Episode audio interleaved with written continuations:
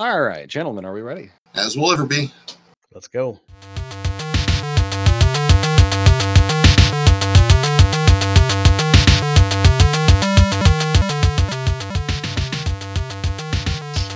Uh, before we get any further, is my fan picking up on the mic? I'm not hearing it. I'm not hearing anything either. Okay, cool. I just I just want to make sure. I'll edit this part out. Hello, internet, and welcome to another episode of Geek Anthology. My name is Neil Corder, and I'm joined this week by The one true Ben. and Mike? and today, well, press A to continue. The A button is located on your controller, right next to the B button. That's right, we're talking about tutorials. But where's the any key? Ah, that old that joke from uh Well, from, From, everywhere, uh, really, but well, yeah. Yeah. I, well, I I, Press I any key to continue. my, my brain immediately went to uh to StarCraft 2's uh the Brood Wars uh, expansion pack uh like first Terran mission because a sounds like Marine says that. And that's, Oh. I think that was one of the first places I heard it. Um I was gonna say an SCV, but yeah, I think you're right. I think you're like on one of those like commando missions, and he's like, "The hell, the hell's "Uh, any where the hell's the any key? um but yeah, we are going to talk about uh the ver- about uh tutorials. Yes, there it is. My brain lost Good, the bad, the ugly. Toots, right? Yes. But of course, first we have signal boosts. Um Ben, you had something? Yeah, of course, right now I'm playing uh, Diablo 2 Resurrected. Downloaded that bad girl last night. Uh, been playing Diablo 3 just because and waiting for Diablo 4. You know, of course, uh, not putting, not betting my pension on that. But uh, You, you don't want to play uh, Diablo Immortal? Do you not have a phone? Don't you guys have phones? They'll never live that down. No, they won't. So, but yeah, so Diablo 2, uh, yeah, definitely just as tough as the original one. Um, not a great tutorial on that one either. No, it really does kind of just throw you in and say, "Have fun." yeah, uh, checking the symbol, you know, checking the uh, settings for your controls. I mean, honestly, as long as you're not in hardcore mode, then I'm perfectly fine with that. right? So, Sometimes learn your learn it your own way isn't bad, but uh, Yep. I uh I've got a guy on on the on the internet. He's both on TikTok and YouTube that I want to uh, signal boost here. He is a musician n- n- who goes by the Kiffness. goodness. and what he does is he finds videos of primarily animals Mhm. making interesting sounds and then using that as a base arranges a little song around them like he doesn't he doesn't edit the animal sound he just makes music around it.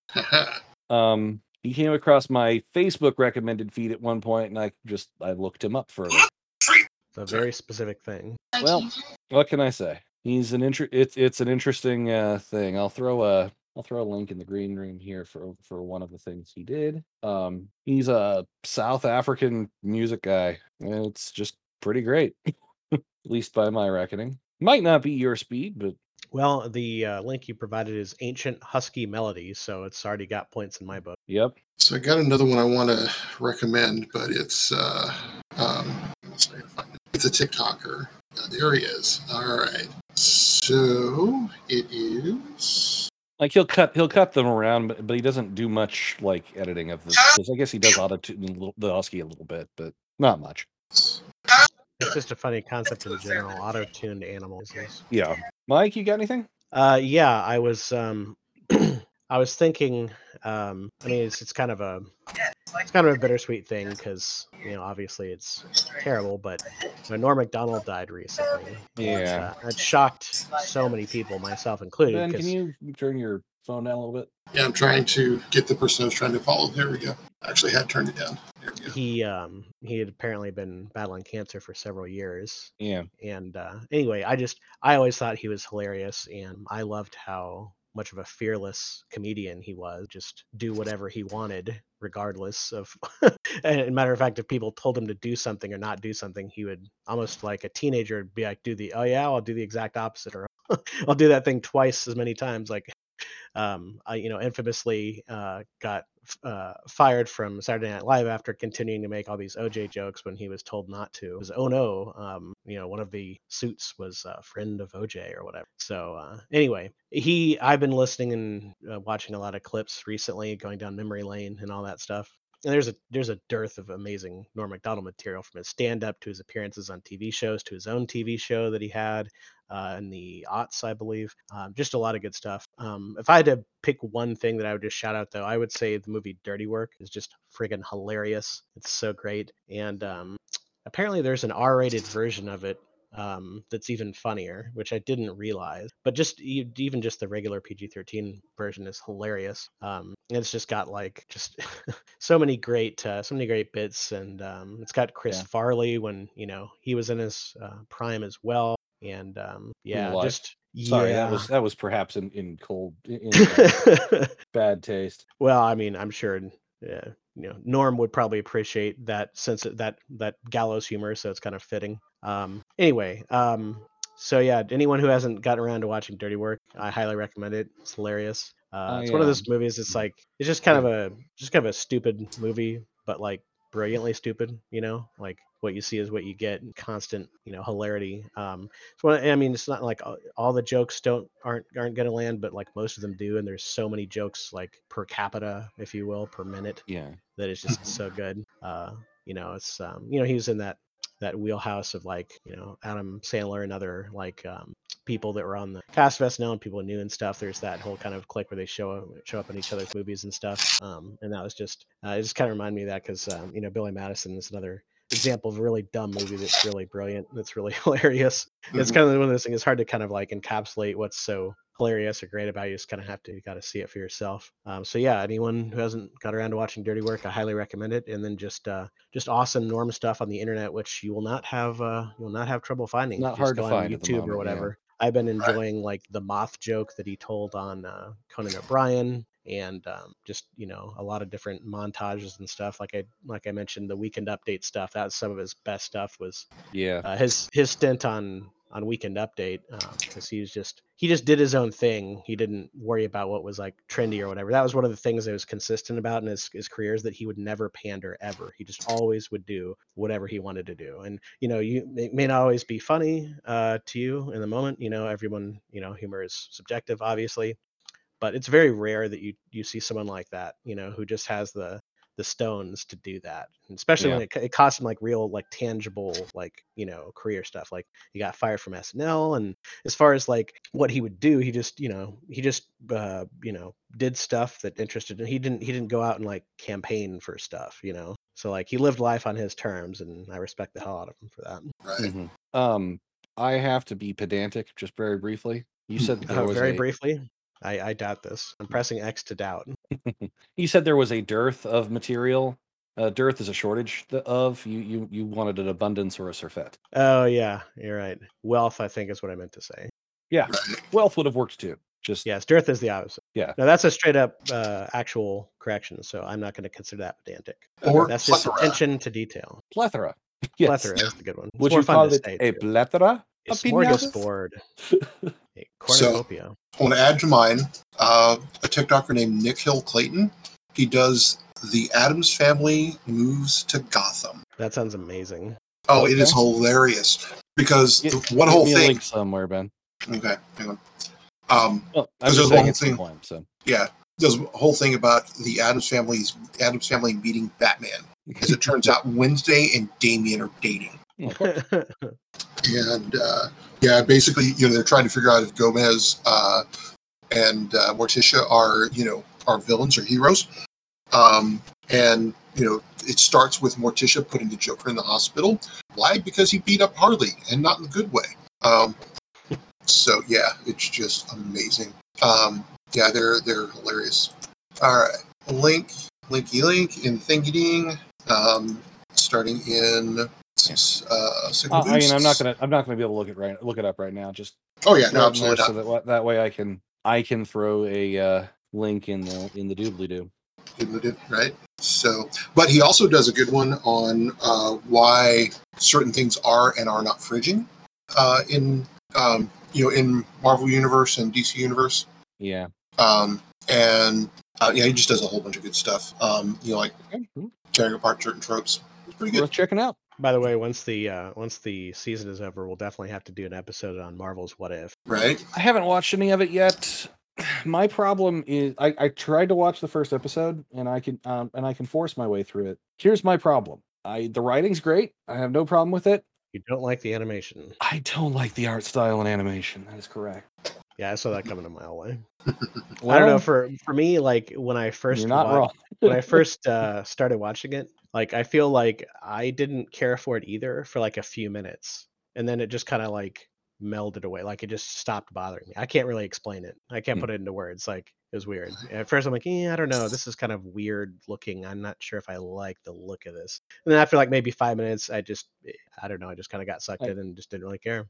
it's artistically it's not bad, but like it's just not for me. Is has been my whole deal. So I'll say my my classic example of um like a look that I can't stand is the squiggle vision from Dr. Katz. I feel like I want to punch throats for an hour straight whenever I see that little squiggly style of Dr. Katz. I don't know what you're referring to, but okay. You never heard of Dr. Katz? Can't say I have.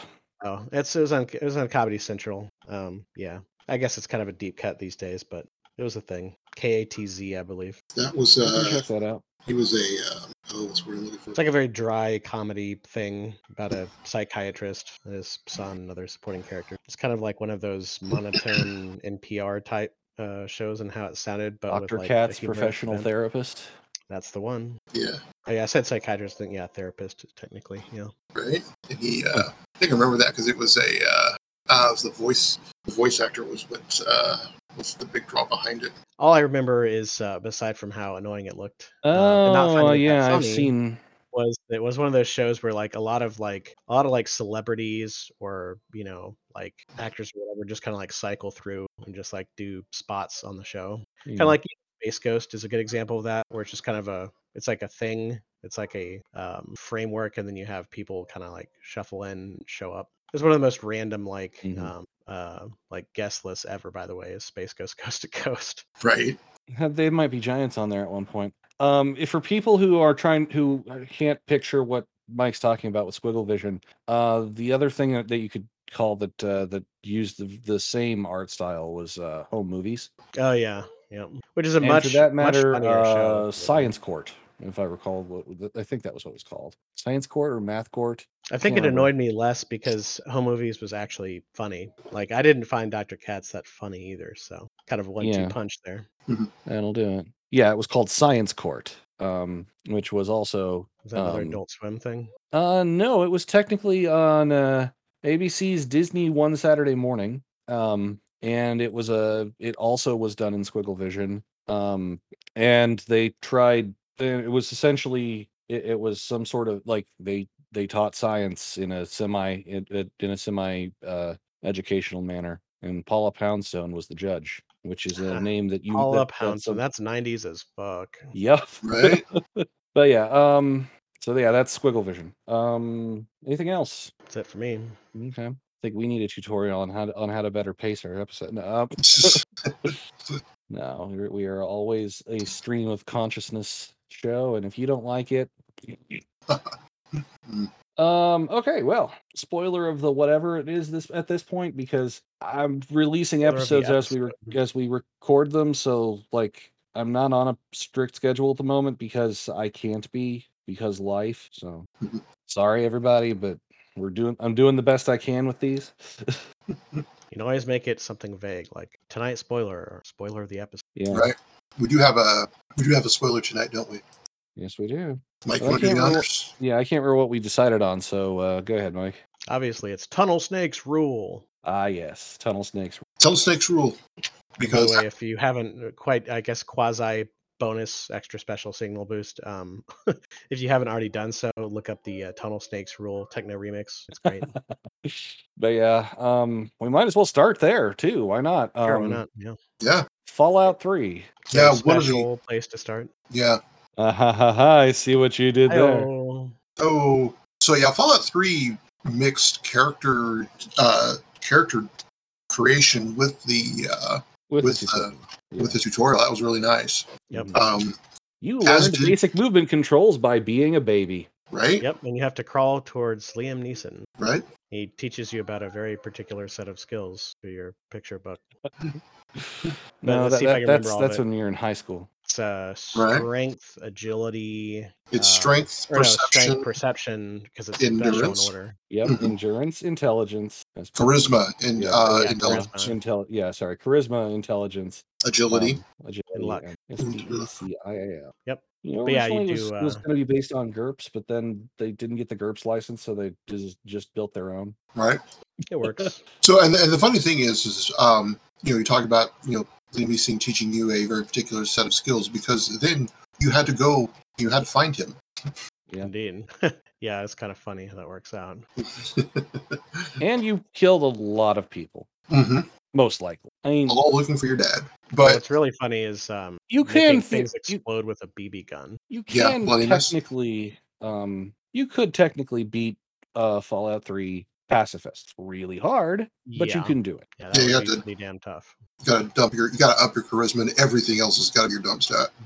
And uh, typically, pacifist needs to be dis- defined by you not killing things as well. Mhm. Uh, Your friend, however, companion loophole, huh? Yep. because there are a few things that that have to die, if I recall correctly.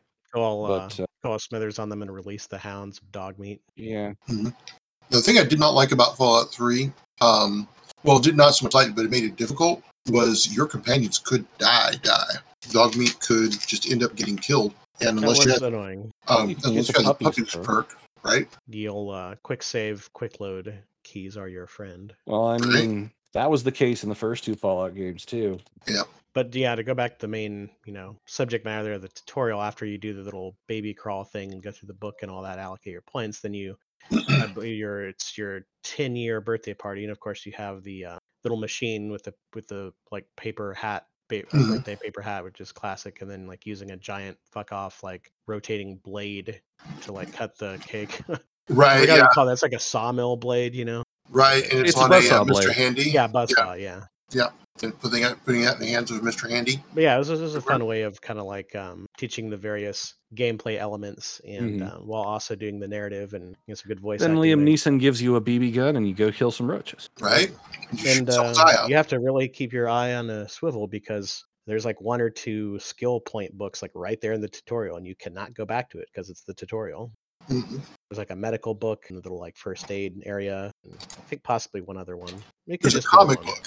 There's a comic book. Oh, that's right. It's the Grognak Barbarian thing, right? Yeah, Grognak the Ragnak, Barbarian. Ragnak Yeah. the Barbarian. Um, yeah, that gives you the melee one that helps out a lot. Yeah, I think that's Uh, the hand to hand. Either that or the melee. It's one of those two. And then there's the um, is your goat? Is it the goat test? Yeah, Yes, the goat the test. goat test, generic operational aptitude, I think test. Right. Um, let's which lets you set your um, your skills. I think. Your it lets you uh gen- generalized occupa- occupation occupational aptitude tests, and it uh it uh, allows you to set your tag skills. Right. Right. The ones that get the bonuses. Well, the ones that get yeah, I think a, Like a 15 point bump. if straight up ten percent bump, and I think they also level faster from skill points. I I know they did in in in one and two. And you have the option of like customizing it like whenever you're done with the question. So Right. Yeah. it's, uh, Yes. it's funny. When that you when like, you spoiler alert leave the vault, um, leave the vault. Oh, Oh no. spoilers. then you can literally change any and all decisions that you've made thus far. Yeah, Um, too. I just I really enjoyed the goat section because it was there's a lot of comedy there and like uh, the dialogue choices and stuff. Like you talk to him, and he'll be like, "Yeah, no, like real talk. Like this this whole test is fucking pointless. Like pick whatever you like." there's all this there's all this great stuff that's in there if you pay attention to like what the other students say and like instructor and stuff. Right. Right. So. Um, So yeah, And- Fallout 3 is definitely a good example, I think, of tutorials. You know, it's like it's it's like it's a decent length tutorial, but it also covers so much and is interesting and is like tied into the story that you don't notice how long it takes. So I don't feel like it really stretches on. Or it's it's, it's about right, you know. yeah. It. It. Um. And segueing from that one, I mean, by the time you're coming out into the world, you've used you've used a weapon. You know, you've snuck around. You've healed somebody. Uh, you can save. Was it uh, Butch's mom? And you know how to Yeah. use the Pip Boy. You know the basic systems like the stats and stuff. And And another thing too is um, if it's another nice thing about tutorials is like um, you know if if you uh, if you do like another playthrough of the game and you have to do the tutorial well first of all just the fact that is it skippable or not but if it's not skippable then like is it fairly painless to go through if you know how to go through it and i think fallout 3 passes that test because a lot of the length of the tutorial is just talking so if you know what Yeah. you're doing you can just You can burn skip through all the dialogue. super quick Yeah. Yeah, it works out, and it works really well because it does develop the story, and you can take the story in different directions. And that's actually a good example that you touched on there, Ben, about um, the Butch's mom being in danger by the Mhm. roaches. Is uh, that's that's kind of a tutorial of like story consequences. You know, exactly. That's also how you get your uh, your tunnel snakes jacket. that's right. Right. And tunnel snakes rule. exactly. So you, you make Yep. sure the total makes sure. And of course, there's the overseer situation as well. However, you choose to do that, handle that situation. Right. That that affects your friendship with. Uh, oh God, Amara. Amata or Amata, Yeah. Something like Amata, yeah. Yeah, it's Amata. I think. Yep. So yeah, I mean, it, it does change. It does have uh, story effects. You know, massive story effects all the way through. hmm I feel like Bethesda games in general have always had good tutorials. Yeah. Yeah. It's uh that was uh let's see Fallout 3 that was a couple years after Oblivion. Um, Yeah. I I always enjoyed the Oblivion tutorial. You have to like skulk through the um through the tunnels, like escape the tunnels and Yeah. guard Patrick Stewart until inevitably he is tragically killed. Right. It's uh, worth pointing out that the Skyrim tutorial is much worse because the no, well, no. Here, here- here's here's the deal. Like the Oblivion tutorial really does actually hold your hand through everything, Mhm. whereas the Skyrim tutorial expects you to have a, a modicum of existing game knowledge. Mhm. And the only reason I, I can say this is because I've been watching a YouTube video series from a guy whose name I can't remember, who has been um, getting his non-gamer wife to play games so that he can observe her and then talk about his observations on YouTube. Ah, so it's like a uh it's like a science test subject. It's so romantic. Yeah. And he and and yeah, well, you know, she she's she's willing. She's a um, willing participant, yeah. yes. It's not like she's just not like not like he's coercing her or Consent manipulating. important, her. No, it's especially when you just, you know, it to the internet. yeah. Right. But he was like, and one of the things I noticed is that my wife had no idea what to do in Skyrim Mhm. because it doesn't actually tell you how to do a number of things. It just expects you to know to do them. Right. Oblivion, literally, like the only thing, like Oblivion actually holds your hand all the way through the the the, the tutorial bit. Right. part of that is like it's a is kind of a victim of it uh, victim of its own success where it's like Yeah. oblivion was such a crazy big hit that like really took that franchise to a, you know the whole Whole the next level And, and it Yeah. was like five years Mm. after oblivion came out that uh, Yeah. Skyrim came out. So they kind of assume you've already played Skyrim or there's gonna be plenty of people that haven't played those types of games so i, I do agree with neil that like it could do Yeah. better Oh, it certainly could. or or you know, if we really want to do have have have Oblivion be the good, Skyrim be the bad, um, and you want to continue with uh, Bethesda, Morrowind is the ugly. Oh God. More Because you want to know what Morrowind's uh, tutorial is? Nothing. Thing. It doesn't have one. it's like hey you're in a jail all right so uh, tell us about your character all right well hey you're, you're out of jail all right now go fucking explore this world and it kicks you in the Yeah. ass Here Which is and, both and good and bad. It's here yeah. are systems that um that really don't make a lot of sense initially. in a weird kind of a meta way. Like I kind of like how that is because I kind of feel like, and well, I, I, my memory is a little incorrect. there. I guess Morrowind was the one that really broke through and brought to Yes, the next it was. level. But Oblivion definitely built on that foundation. yeah. Yeah. Now that I think about it, uh, yeah, Morrowind was 2002. So Mhm. yeah, um, And I yeah, kind of cut my teeth on Morrowind in terms of in terms Mhm. of uh, you know RPGs. Yeah, my- Um, and I remember Morrowind's being okay. It wasn't you know it wasn't completely non-existent. my my deal is um, I actually played Morrowind after having played Oblivion because I was Yeah, like, oh wow, related. Obli- this Oblivion, this was really fun. Mhm. Kind of sh- kind of sad that I'm kind of out of stuff to do in it. Well, hey, they, they made this other game that my uh, that my sibling has a copy of on CD. Remember when games came on CDs? When you owned the games that you purchased, I remember yeah. when they came on floppy disks. yep, Yes, remember that too. the big actual floppy floppy disks. hmm Barely. I was kind of I was really young, but yes, I do remember the actual the discs that were called floppy disks that were actually floppy. hmm Like where in the world was Carmen Sandiego? That was how I Yep. got to play. Yeah. That's the one Sid that actually Meier's brings me on to. Pirates. Yeah, but um, so I I borrowed Oblivion from them, and I tried to play Oblivion, Mhm. and the fact that I had no idea what I was doing, like it really just just just throw you in and say, okay, play the game now. Yeah, Oblivion. Like, what am I doing? What what's Well, my goal? yeah. What's my motivation? Yeah, I think you have like kind of a vague like clue to the main quest. what are the and controls? Yeah. I actually kind of controls- liked how like How are skills? in, How a, do in I a meta sense because see i didn't play i actually played the games in order. I didn't Mhm. i played morrowind first and there's just something at the time the graphics were just incredible. Yeah, like on a quality pc like that was some groundbreaking shit. Like i remember like taking a moment to just kind of like stare at the water and play around in the water. I'm like holy crap this is so realistic. Right? my my my ridiculous uh my you know self-aware ridiculous quote for that i think was the water looks more real than real water.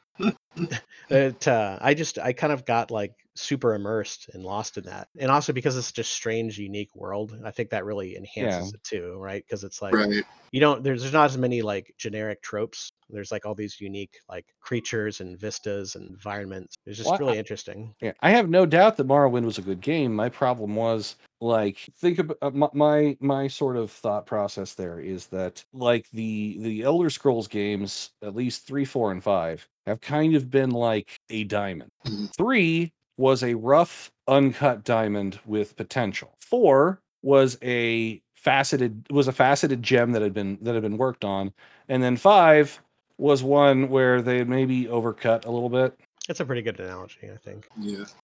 Especially if you're interested in in your if you're interested in becoming a lapidary like myself. but uh, we can go from that to uh, yeah. So I think we are in agreement that that for the most part, at least these days, Bethesda does pretty good uh, uh, tutorials. They don't do Yeah.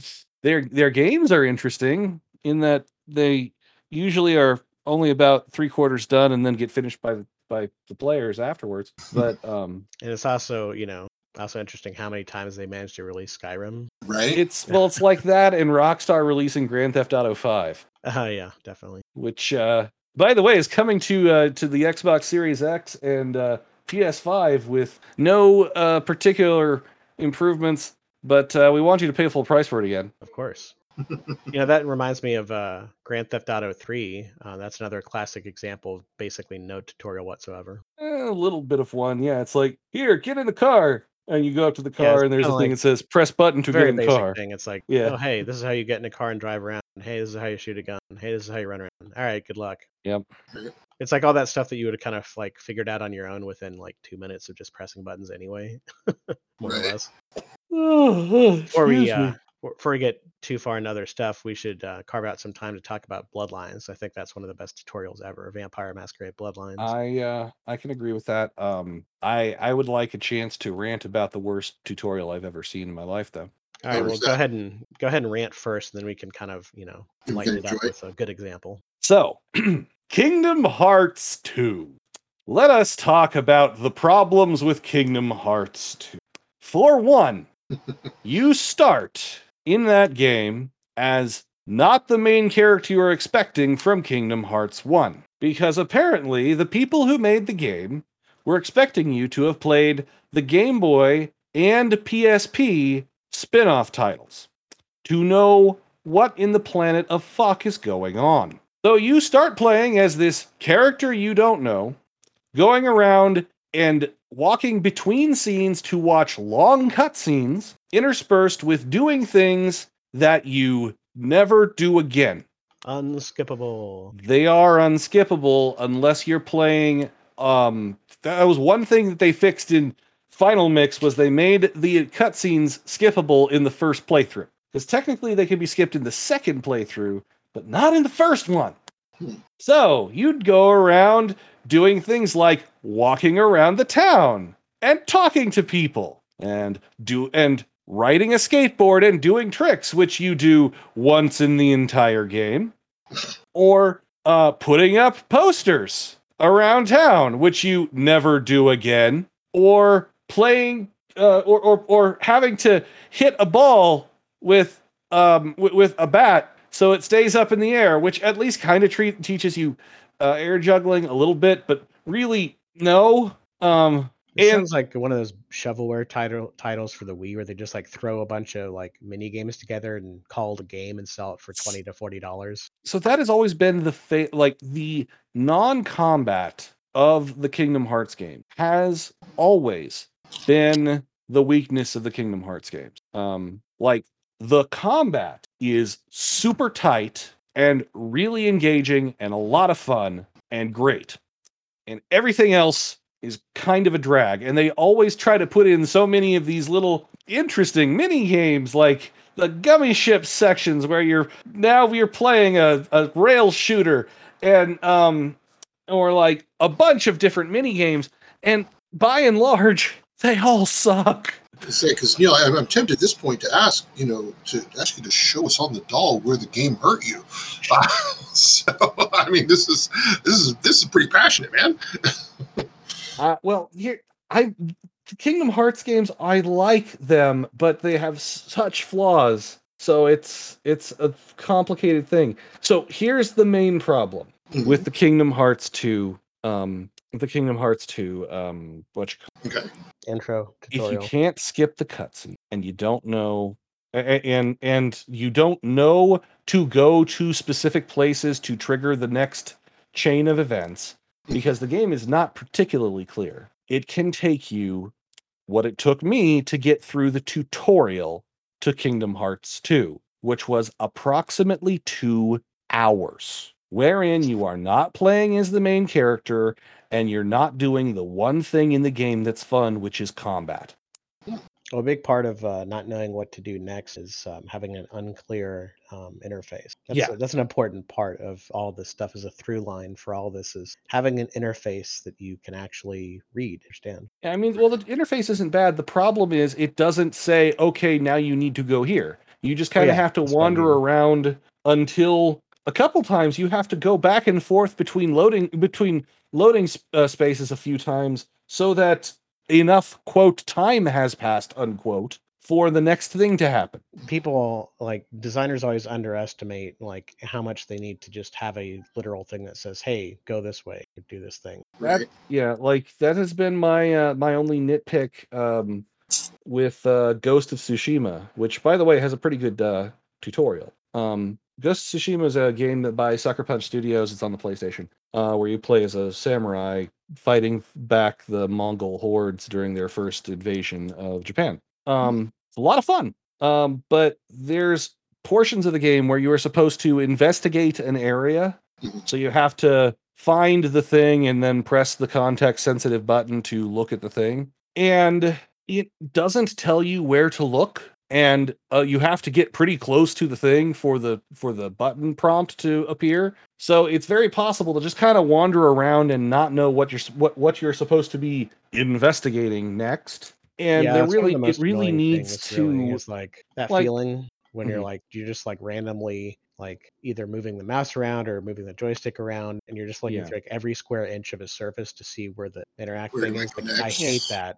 And it, and, and all they really needed to do to fix it was have a timer that after a while of you just do do do do do walking around and not knowing what the hell's going on for a thing to pop up because eventually because if you do spot something but move past it then an icon stays remains above it Hmm.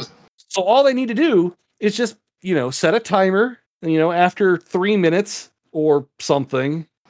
The icons just appear so you know what to do. Anyhow, that that's my soapbox about Ghost of Tsushima. It's a freaking awesome game. Just those things are all like luckily those that that doesn't happen very often. So it's mostly just like, oh, this part again. Dang it, can I get back to the really awesome swordplay or shooting people with bows or riding my horse? Sounds like a deadly Hmm. triathlon. Oh, oh, that reminds me of uh, my brother made a suggestion for future Olympics that I think is hilarious and and, and great. Hmm. Um, for all future Olympics, the triathlon, or not the triathlon, sorry, the pentathlon could instead be randomly selected at the uh, at, at the Olympics by pulling events out of a hat, and you can let anyone who wants to attempt to participate. Can you imagine the waivers involved? Right? Well, I mean, you're you're at the Olympics to do the thing. Not not I'm I'm sorry, any not anyone who wants to, but a- any of the competing athletes. Ah, Not not not random schmo off the street, but like No, I think So that'd they- be kind of fun too. yeah, be. I mean that that would be interesting. But yeah, No. the pentathlon we pull out. Okay, so our pentathlon events this uh this this summer Olympics are archery, long jump, the hundred meter dash, um the the five hundred meter butterfly swimming, and discus. pole vault. Who wants to do it? See, I think the Olympics, you know, needs to involve more combat. I would like to see a pole vault into the body of water, and then you have to immediately start swimming. There's a good start. you just have to make sure that all the events are like you couldn't you couldn't say like include dressage in the in the uh in in the uh Pentathlon, right? the pentathlon but or things that are directly competitive so as much as i would love it love one of the events of the pentathlon to be ping pong uh or Right. table tennis as they call it because apparently ping pong is a little bit uh, derogatory these Yes, table Which- tennis, which is know. a Rockstar video game. But yeah, that was my that was my screed on uh, on Kingdom Hearts 2 and on Ghost of Tsushima and on the Olympics. So who's next? Uh, Well, I was going to cover Bloodlines. Oh yes. So let's lighten things up by talking about how we're eternally damned in a world of darkness. Oh man, and you're But a yeah. Malkavian too. That just sucks, man. yeah, well, Smiling Never Jack. play the Malkavian first. Yeah, Smiling Jack, he's great. He's one of the favorite. Uh, he's one of the like famous characters from the lore books and stuff. Mhm. Um, he survives to and, uh, Gehenna. Yeah, the um so basically the the gist of the tutorial is your uh, your newly embraced kindred who is spared the final death for political reasons because generally speaking that's that's how the Camarilla and many others for that matter roll is oh you just embrace somebody without you know uh, Without permission? Consent, then uh, you get killed and so does your offspring at the very least they're responsible for you but in this case since they executed your sire well you don't really exactly have looking out for you Yeah. so Smiling Jack is kind of a uh, kind of a gruff, lovable um, Brujah biker type vampire. Used to be a pirate. Yeah, he used to be a literal pirate, which makes a lot of sense. I Mhm. feel like a you know biker gang is a pretty good spiritual successor to pirate in in some Mhm. senses. Yeah. Um, but anyway, Voiced by he, John uh, DiMaggio. Yes, yes. Bender for all of you who don't know who that is. very prolific voice actor, of course. But yeah, he's does a great job, and uh, it's just kind of a fun, like immersive way of getting into it, and uh, it's it does a good job of kind of blending the um, the game mechanics and then like the basic lore of like your situation vis-a-vis the basics of like vampire strengths and weaknesses and like clans or at least the one that you chose and because you know you ask questions and stuff and he gives you the basics about like camarilla anarch sabbat and the vampire clans and stuff and like uh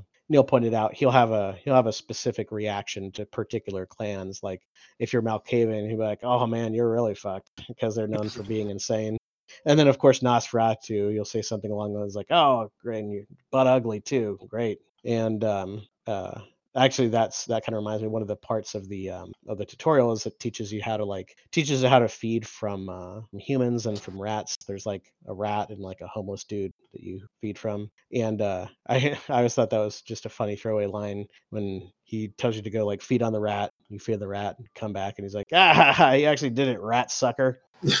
Yeah. And if you're not Nosferatu, you actually get twice the um, like nourishment from the rats. That's one of your clan advantages. But yeah, it good Oh, job. yeah, it's because you can't really go above ground without, you know, breaking the Yeah, masquerade. pretty much. Um, but yeah, it covers you know um, movement, melee combat, range combat, basic weapons, uh, feeding from the various things, and dis- basic discipline powers. It, it pretty much runs the gamut. and Does it fairly efficiently. Yeah. And uh, yeah, I just And very of those very fun. atmospherically too, which is important. Yeah, yeah. It's really well done the way it all kind of comes together. It's like a cohesive scene too that kind of just segues into the natural like um, call to action in the game. Right. Well, it, it makes kind of sense. It's like, oh, hey, you're newly undead. Here's how here, here's how to here's how to uh, live without a pulse. Well, the interesting thing about it too is like, see, even in the in the tutorial, there's already like subtext about like the game's plot and the characters involved because Right. yes, you are technically spared, but it could be argued that if Smiling Jack didn't show you the ropes, that you would have just easily gotten killed in that attack. Right. And there's like the question of who knew the attack was coming, who didn't, and Right. did they expect you to just the the implication there is that you were mercifully spared, but the but he just the prince just expected you to get killed in the attack anyway. So he got the political benefit of being this merciful, benevolent ruler, but then still having the same thing wind up happening killed. Yeah. Yep. So, I mean, that one, yeah, I wish I had had a chance to play that uh, play that game because I haven't had a chance Still to. on Steam. Yeah. You need to download a community patch to to iron out a bunch of bugs, but uh, That the was community yeah, it- that was the it's Achilles got a good heel. Community patch. notoriously buggy, but yeah. Yeah. it's never too late. You know, you drop five bucks and uh, Actually, I have it. I have it. I Oh, just need okay. to get the. I just need to get the patch. Um, I haven't just had a chance to play it yet. But There's uh, even a community uh, expansion that lets you play uh, as my particular favorite clan, Hmm. Lasombra. Hmm. I realize that you know it doesn't quite make sense because you know you're Camarilla and Lasombra are Sabbat, but that's beside the point. there are rare exception rule. Mm-hmm. Mostly because Obtenebration is my favorite. deck. Yeah, it's pretty cool. The whole shadow ability. yep. And who needs to cast reflections? yeah, that's for squares.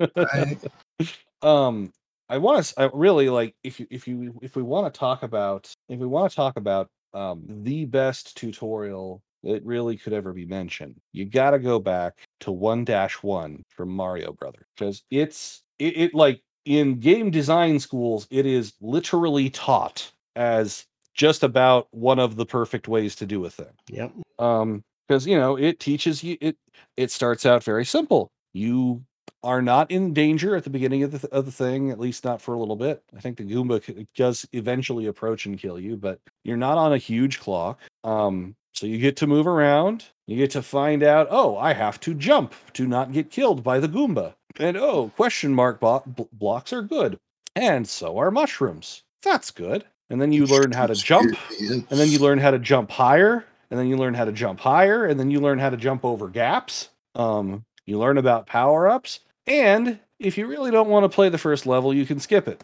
because there's a warp to the end of the level in the third pipe that you uh, that you come across. So like it but it progressively teaches you everything in a very like in a very basic form and by the time you are done you have learned almost everything there is to learn about the game. The only Yep. thing I, that it doesn't really teach you is how to slide, Oh, which yeah. is you know run and then duck while you're big. Um, yeah. There's only a couple of uh, But even then, to the game. there's only one or two places where you kind of where you almost need to do that, and even then there are way there are things you can do so as to not do that instead of doing. I think it's a uh, it's a, it's a good example to point to as well because it was like it's one of those games that was early enough that it didn't have any like you know luxuries of explaining things just because just the basicness of the game of like how much detail you can put in there you didn't have any fancy interfaces or like voices or You have up, down, left, and right, left, right, and four buttons. and you're just yeah side scrolling one direction you have like two action buttons and a control pad or joystick if you're playing the old arcade game and that's pretty much it Mhm. But it is the it is sort of the um the game for for um like the the thing you can point at as this is how you can do tutorials in an unobtrusive and highly effective manner. I think um, Super Mario Brothers 3 gets an honorable mention as well. I feel like the opening level on that also, John. Most of the Mario games have a very good opening. Super level. Mario World as well. Mhm. You get to, you know, try out Yoshi and all that good stuff. Well, it depends on if you go left or right. You definitely want to go right at the beginning in Super Mario World if you don't know what you're doing. Left is kind of tricky, but you know, you learn that pretty quick too. So Yeah. Yeah, I notice um yeah, I mean, you know, of course a lot of it is just the sheer like age of the franchise, whatever, but when you come up with um games that have good examples, it's one of those things where um generally speaking, they have a trend over time. Like there's the exception where like we said that Skyrim is kind of a step back from Oblivion, but generally speaking, if you have a if you have a franchise or whatever, then it's gonna be fairly consistent. Um like um you know, Fallout uh, so I had pretty good tutorials. Uh, Mhm. Sometimes though, the franchises get like there's there the entries can be so vastly different and made by different people that it can kind of vary a bit. Like I feel like Final Fantasy is a good example of that. Like I feel like the original Final Fantasy had a great tutorial because it's like it's kind of like a tutorial in the sense of an opening level like Mario. It's like, hey, look, yeah, you're in the game, you're doing a thing. and you go through like a basic you know dungeon with like some fights and a little you know boss it's not terribly difficult right and you get the basics like the you know kind of basic vibe of the game and then you have like a final fantasy 13 where it's like oh uh five hours later i'm still essentially playing the tutorial Yeah. just because it's not official doesn't make it any less annoying you guys okay yeah.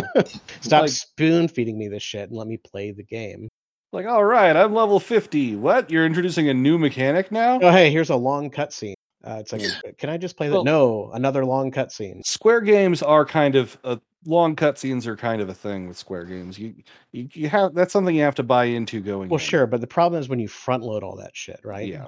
It's like it just the pacing is so off and don't get me wrong like i love a good cutscene i mean i've been playing final Mm. fantasy since the original game Yeah. you know I, I i enjoy all that stuff you know i i like that cinematic aspect of most games um, but oh boy did they overplay that i mean So I will talk bad about a, about another game that I actually like because here's the thing: I do like Kingdom Hearts 2. Just that that that tutorial intro really gets my blood boiling because it's I constructive remember criticism if you, it Yeah. means you're invested right whenever Mhm. you point out something you're like yeah this was an opportunity you really could have done this better it's like you care enough to actually take Yeah. the time to think about it and analyze So to to to bag on another game that I really like, Path of Exile has shit ha, has an absolutely shit tutorial, and it really it, it's like it technically has a tutorial. It teaches you how to socket the skill gems into your weapon and how to use health flask. And there is a thing that tells you, "Hey, you leveled up. You can now see the leveling tree." But you know what it doesn't do? Mm. give you any sort of li- guidelines as to what you might want to try and do with the leveling tree. The leveling tree is one of the best things about Path of Exile. However, it's the sphere grid from Final Fantasy X. Without Final Fantasy X's good introduction and teaching you how the sphere grid works, you're plopped down into a giant web of a bunch of things, all of which gives you some sort of bonus kind of like like we'll we'll we'll do something but you don't know whether anything is good.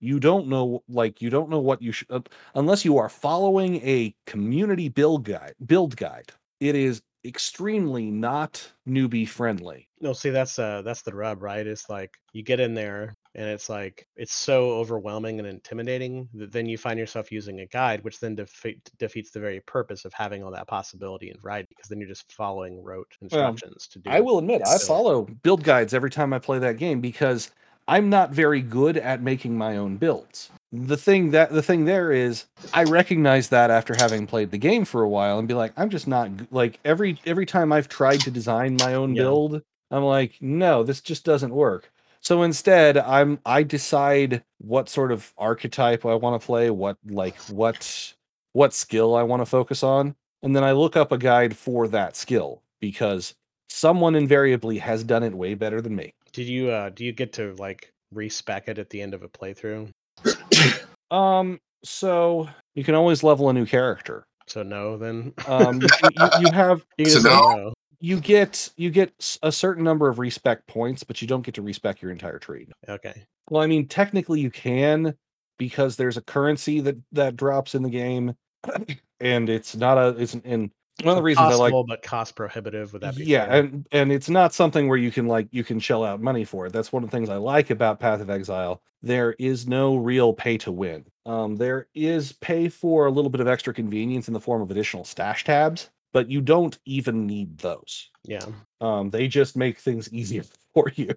Um so there is a an in-game currency that drops that gives you an additional respec point. The thing is if you c- collect all of the points in the game all of the uh of the available points in the uh, game there's 123 if you level all the way to 100 although if you if you're leveling all the way to 100 you fig- you figured out a build that works by that but yeah there's like a full on respec is pretty hard to come by which you know it's whatever it's a good Right. game but it's but it's dependent on community support and uh, for new players Yeah. it's very newbie unfriendly which is not Well, well The good It's- news it- is that that's yeah. a lot easier to come by these days. You know. yes it's a lot easier to find to find community support for games another example that that i've been told is accurate although i've never played it so i couldn't say is uh warframe which apparently similarly just kind of dumps you into a sea of things that you could do Mhm. gives you a nice big sandbox and a bunch of tools and says have fun uh, but you don't know how to do any of but you don't know how to do any of the things Oh, for some reason, that totally reminded me of another game that has to be mentioned. You said dumps you into a sea of blah blah blah. Uh, Eve Online. Holy God, Holy fucking Lord. it may be the worst tutorial of all time. oh yeah I don't mean this in a like sloggy sense, like Final Fantasy 13. I mean this in a hey, here's some very bare bones things, and about 99% of the game is still confusing and intimidating to you. And good luck. Well, and the thing with Eve Online is it is so confusing. The tutorial is so bad that there are groups that will basically um, Shanghai new players yes based the- on their right. on their ignorance. And uh, we will bring you to this place to get a thing and then they create indentured servants exactly. And It's, there's, it's uh, so meta. There is there's an entire group of, uh, of players that have created kind of rescue organization for that. It's such a weird. It's such a. It's such a fascinating like Yeah, uh like psychology of that game like because it's like you know you get the best and worst of humanity and everything in between it's like oh hey look um we're we're hijacking new players to like basically make them like virtual salt miners or whatever and then you have like these people that are like either um um gosh oh that's the word altruistic either altruistic or bored or maybe a little of both they're just like oh no we're gonna we're the freedom fighters we're gonna help these we're gonna help these uh, downtrodden virtual people. it's, like, it's so fucking weird, man. Well, and they go to Online- war with each other Oh my god, it's a classic example of a game that is so much more fun to read about than actually play. oh yeah i i, I is- have no desire to ever play eve online I have read enough about Eve Online to There greatly appreciate everything there is to the like.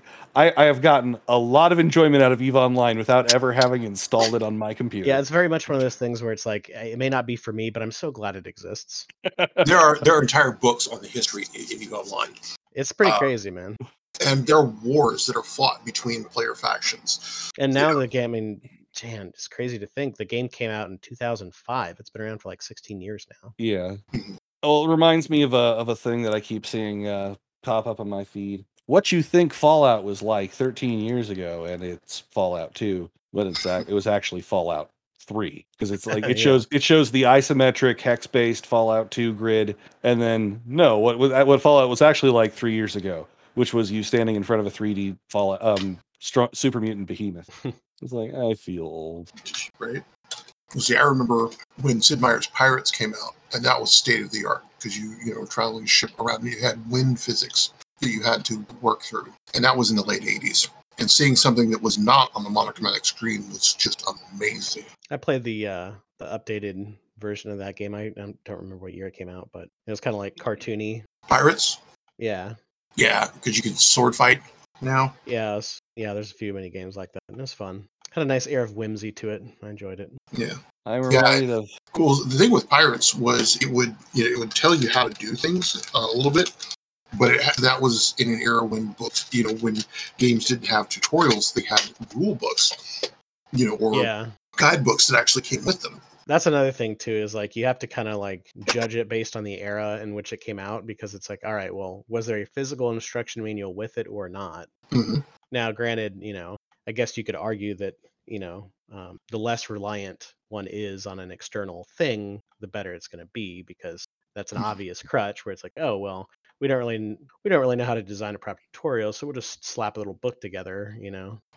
Because even then, like, there's all you know, there's all kinds of examples of like the instruction manual gets lost or thrown away, or the dog tears it up or whatever. You know, there's all kinds of cases where sure it came with an instruction manual, but the person playing the game doesn't have it Right. the game is used or sold or whatever, you know. Yeah. Well, the other thing about uh, a lot of those was um, the original version of security with those was you had to have the instruction manual because you Ah, had yes. to answer a question based on what was on a certain page what's the what's the twelfth word on page 17? or what's yeah what's you know uh, who you know what country did such and such. I mean, Yeah. it's just insane. But that was how they, you know, made sure that you had access to the. This actually came up in our DRM episode, if you'll recall. I remember that. Yeah. Hint, hint. Check out our DRM episode, In the way back machine. right? or just search DRM on our searchable website So what is that website? www.workingtheoryproductions.com. That's the one. So, yeah, 'cause I I remember back, you know, back in my day, um, you know, you had to have the actual thing, add the actual game. Um, uh, what's what I'm looking for? The actual game manual in order to play the game. Mhm. So, and then lot of that start- had to do with the size of the box too. I remember when PC games came in big boxes. oh yeah, I've still got some of those big boxes. Diablo 2, when it was originally released, was in one of those old school big boxes and had a pretty sizable instruction manual. I've still actually got my my install discs from Diablo 2 around here somewhere. I kind of regret throwing away some of those old boxes because, like, it would look really cool now. Right? So Ben, ben I, I realize this is a bit of a tangent, but you you, you are the person I could ask this. Did you ever get the Babelfish In in the Hitchhiker's Guide to the Galaxy? no, I didn't.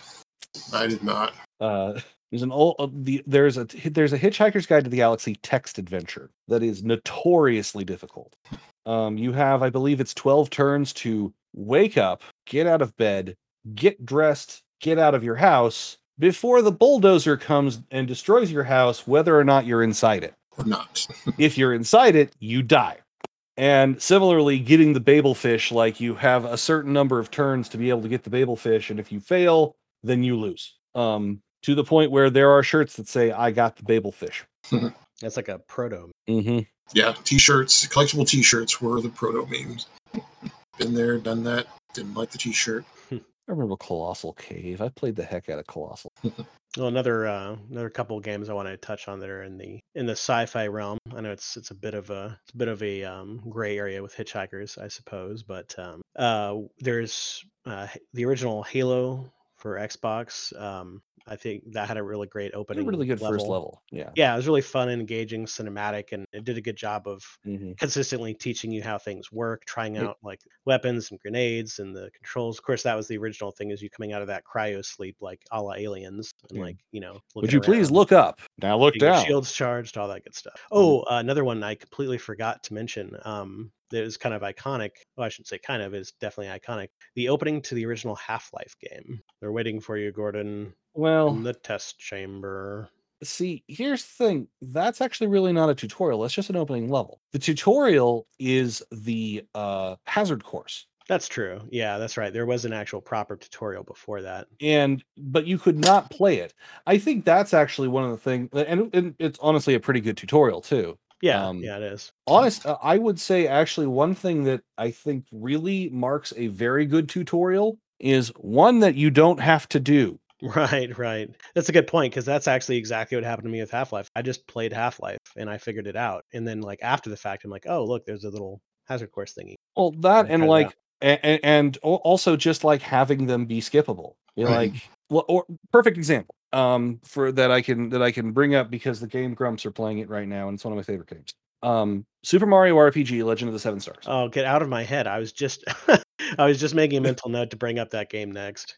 Um, so, um, the first little bit, you go to Bowser's Castle and you learn basic movement and you learn basic combat, and you really can't lose. Um, in fact, I don't believe it is at, at all possible to lose. I I should try to lose it at some point just to see like c- can I can, can I get killed if I just defend forever until Bowser finally takes all of my hit points? Um, but I'm sure there'll be like, no, Mario, don't give up. Um, but as as you're leaving, um, to go to the Mushroom Kingdom to hit hit hit, hit Mushroom Way, um, Toad pops up and says, "Hey, do you know about timed hits?" It's the tutorial for the thing to, to for the for the ma- to, for the like the basic like the the the less super basic stuff. And you can say, "Yeah, I know about timed hits." And congratulations, you don't have to do the tutorial fight where you learn about timed hits now. Similarly, do you know how to use items? Yes. Okay Right. then. Yeah, it's it's actually a really good point. Is um those are that's a great little device in tutorials and opening levels where it's like you just have a clear mark where it's like a bus stop or a train stop. Or it's like, all right, well you can clearly get off here if you don't need Mhm. this shit. Yeah. Mhm. So skippable tutorials, I think, is really re- i- i- are really important. Right. Um, the tutorial for Cuphead um, isn't skippable, but it only but it if you know what you're doing, it only takes you about ten seconds to beat because it's just a small level. And if you don't know what you're doing, why are you playing Cuphead? Indeed. Which is a tough as nails boss rush fight game that is really good. I don't know if, if you guys rem- you guys do either of you know Cuphead? I'm familiar with Cuphead. I haven't really played it myself, but I've seen it played. I, I I've played a I played a fair bit. I got to the third area, and uh, by the time I got to the third area, you can there's a uh, a pool of knowledge that can tell you interesting things about your about yourself. And by the time I had made it to the third of four areas, I had died 427 times, and I didn't and I didn't feel bad about it. Like it's it's one of those things where it, it's the the de- death happens so regularly and so fairly. Like anytime you die, you know exactly why you died and how you screwed up. So it really pushes that one more try mentality. Right. I feel like Um, Ninja Gaiden's another good example of that. I've beaten Ninja Gaiden You'll one, die a lot, but uh, doesn't really feel. Well, I mean, like the Xbox era games, oh, okay. not the old school one. Those were. Oh my god, those are super fucking tough. But uh, That's why I was able. Uh, that's why I listed it as, as an accomplishment. oh yeah, no doubt, that's a huge gaming accomplishment. Congrats on that. But uh, I just meant the the new guard of Ninja Gaiden games had a good yeah. you know thing of like being challenging and stuff, but not feeling punishing or cheap. Which can be Yeah. a hard balance to strike sometimes. it's like it, Dark Souls one and three uh, are th- that's what everyone ta- talks about. Dark Souls two actually feels really cheap, and I found out re- uh, after a while is uh, it's kind of the black sheep of the Dark Souls family. Everyone thinks, yeah, it's kind of cheap, but the tough but fair is is a. We could probably do an episode on tough but fair games. Um, Definitely. Oh, um, I mentioned uh, you know mm, several Final Fantasy examples. I was going to add Final Fantasy Tactics to that list because I think that was really Mhm. cool opening opening um, level there. It's not quite a tutorial. It's kind of a they have kind of an integrated tutorial thing. You have Yeah. a tutorial menu, but the the whole kind of like opening experience, I feel it does a good job of like getting you invested in the story and characters and kind of the uh, atmosphere of the game and Yeah. setting and all that, while at the same time having kind of a fun like you know gameplay mechanic thing going on and kind of encouraging to learn about the various jobs and whatnot. Yeah. and having it start in medias res helps too. Yes, indeed. Which the classic example of that I use is uh, the opening to Star Wars Episode Four: A New Hope. Because I'm Right. come on, it's hard to top that. It's like, hey, lasers, pew pew pew, ships Pew, fighting in space, and then fucking crazy Dark Lord of the Sith shows up and starts choke slamming Oh. fools. And not to After mention, it's gunfight. literally even though it's the first one, it's it's about as in medias res as you can get because it's episode four. Yes, Right. Although it originally it wasn't originally episode four. It was just Star Wars. Um, Yep. It didn't become episode four until The Empire Strikes Back.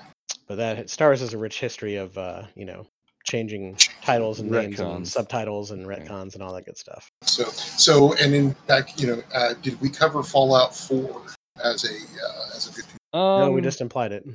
Yeah. yeah, we, we implied it because we we were like, yeah, we've we've been talking a lot, a lot about Bethesda games. Right. Honestly, I think of the Fallout of, of the 3D Fallout games, Fallout 4 actually has the weakest tutorial.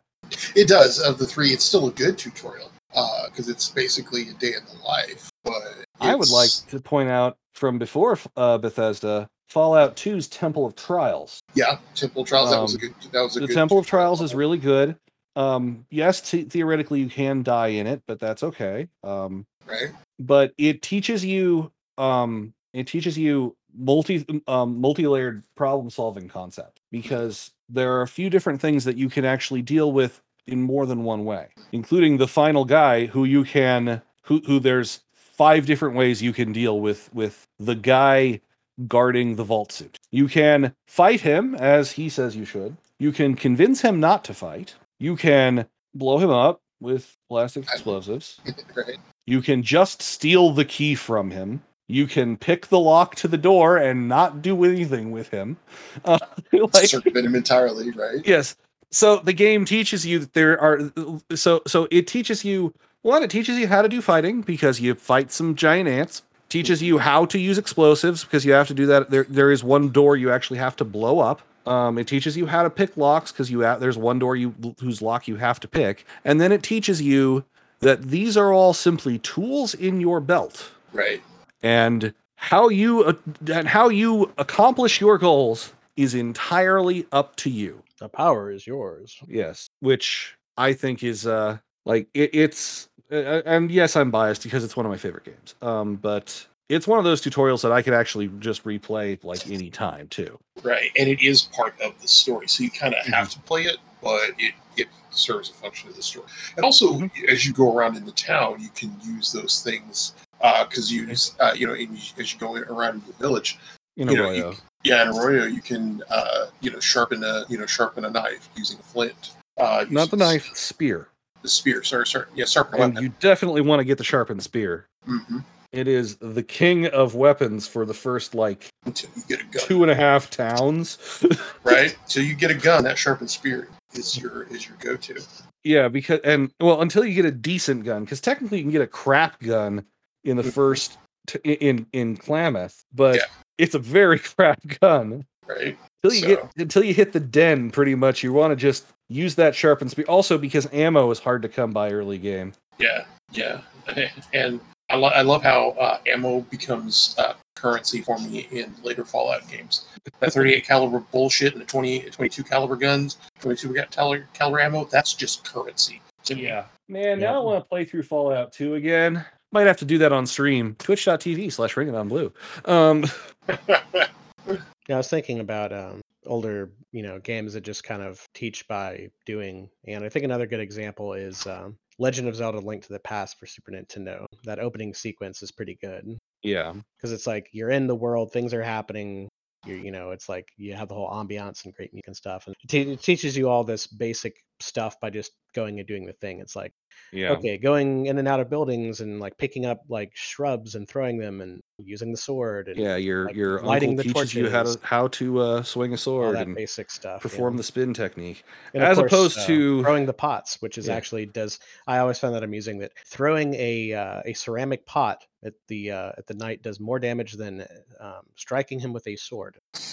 Like no joke, that o- that original that basic sword that you get for your uncle is like you know like that's the metric for damage is like one hit. If you hit somebody And the pot with the, the, pot, is it's two. two yeah. hits. yeah, Well, any thrown weapon actually is two hits. no, Um, that's not actually true. The shrubbery is only one hit. no bushes are still two as well, I'm pretty sure. It's a Nah, shrubbery. uh, I'm pretty sure the shrubbery is only one. I have to consult the internet. I'm pretty sure the shrubbery is just one. But there's a two hit blue knights, and it's like sword Yeah. wouldn't do it, but hit them with the pot, boom, they're down for the count. Mhm. Yeah. It's a very it's it's a very good like and, and sometimes it's hard to to draw the line between first level and tutorial. Yeah, yeah, 'Cause some- because often they, they overlap. Like right. technically speaking, one dash one is not a tutorial. yeah, it just functions. It doesn't actually tell you how to do anything. You just you just learn it by by the time you have beaten the level, you have learned how to play the game. intuition. hmm Yeah, that was uh, that opening sequence. It, it covers pretty much all the basics. Um, I think you get your I want So- well, the boomerang might come a little later, but I know you get to do like the thing where you like uh like step on a hidden switch or whatever, and like the basic pushing and pulling of objects and all that good stuff. right? So anymore, uh, like when you're playing on console games or on, you know, like I do on PC, some things are universal. You know, the uh, AS, uh, you know, WASD keys are, you know, are your front and back and sideways.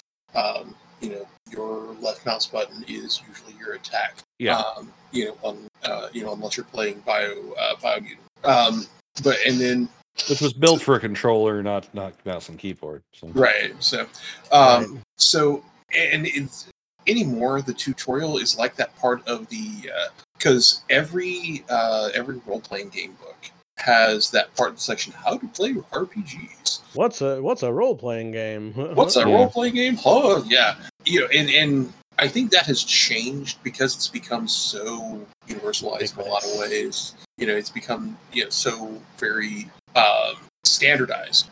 Yeah, the the tutorials as we go along, I think, are going to have to be there for the first time player because there's still going to be those. yeah. That that was that was the the thing that uh, Mhm. the guy I mentioned earlier with his non-video game playing wife. Um, he noticed that a lot of games these days actually kind of skimp on the tutorial Mhm. because um, a lot of the things that it would teach you are things that you that that as gamers we already know Exactly. but the especially these days tutorials need to exist a lot for the non-gamers Yeah, yeah I think you've seen a lot of that For the skimping new with more recent games because uh, just the sheer the sheer number of people playing games and the and like amount of games or complexity of games that people that do play games are playing. It, a lot of people, you know, Mhm. kind of take for granted baseline levels of knowledge on some of that stuff now. i'll tell you what game had a really great um tutorial, at least in my opinion. And it had this tutorial without say without telling you to do much, similar to 1-1, and that was Hollow Knight. Which, Which by the way, if you haven't played Hollow Knight, play Hollow Knight. It is such a great Metroidvania style uh, game with really fantastic ambiance and like like it, it's it's it's fantastic. Like it's one of those games that you should play that that you should either play or watch a good long play of. Um, just because it's worth experiencing in one way, shape, or form. Right. But especially, I recommend playing it enough to really be able to appreciate speedruns of it. because I have watched some speedruns of, of Hollow Knight and I'm like, "Ah," after having not ever actually beaten it because I got to a point where I didn't know what I could what to do next and then I got distracted and never picked it back up. I assume that's the how is that possible noise. Yes. It's one of those things where you watch someone it well actually no, it's not so much the how is that possible because Hollow Knight is another game where where like the controls etc are super tight. Like you can tell exactly how the person did every single thing that he did. However, at the same time, the performance of said t- feats is one of those things where it takes it takes so much coordination to be able to pull it off that it is incredibly impressive. It's like when you see somebody do like a like a triple A D Dance Dance Revolution on like the hardest song or whatever. Yeah. Just like, what the fuck was that? Come on. Exactly. Or like when you watch someone speed solve a Rubik's cube. Mm-hmm. In case people don't know Dance Dance Revolution, which how do you not know Dance Dance Revolution? You're too young to be in our audience, I think. By the way, this show is not intended for people under the age of 13. If you are under the age of 13 and you are listening to this podcast, we I mean we we, we you, you shouldn't be. So that way the government doesn't get mad at us. Unless you're listening with your parents. That's okay. Any other uh, specific games want to touch on when we have a few minutes? Um, looking through my uh, Steam library. I think uh, Transistor gets an honorable mention as well. I feel like that's a, a fun intro that kind of sucks you into the story and does a good job of kind of building the mechanics slowly and steadily. You know what else I would say is is good? Hmm. Um, I mean, you you have to be a little bit uh, bought in because for the for the uh for actually no here here's a game that is that that has a very good tutorial and opening level and is in my stream uh, so we'll talk about it instead and that is katamari damacy it is a game wherein you push around a ball and roll things up and by Yep. things i mean The um, universe. eventually continents and planets and other things. Um, it has a very basic uh, initial. Here are all the controls, and it won't let you continue until you've executed one of each of the controls, which is good, I think. Um, so you know you have to roll forward, you have to roll backward, you have to do a sharp left and right turn, you have to do you know strafing, and then the first level is completely chill. Yeah, there's no time limit. Um, unlike every other level, it's just okay. We need you to get your Katamari to be this size. Go for it. Yeah, that's another and- aspect of tutorials is kind of having like a fun. It can be a little counterintuitive, but like a fun little mini sandbox of sorts. Just kind of try out the basics of what you learned. Mhm. And you know, there's no pressure because you will eventually finish. But um, you know, it's just it's easy. Oh, and another game that had a really good tutorial, uh, but also incredibly simplistic gameplay, um, is another game that I keep meaning to get good at to to, to perhaps try and develop as a speed game, and that is One Finger Death Punch, which is a game that is played entirely with the left and right either mouse buttons or arrows on your controller on your keyboard and all you have to do is press the button when there's a guy in front of you to punch. Your stick figure punches the guy and then you might have to press the other direction and punch the other guy.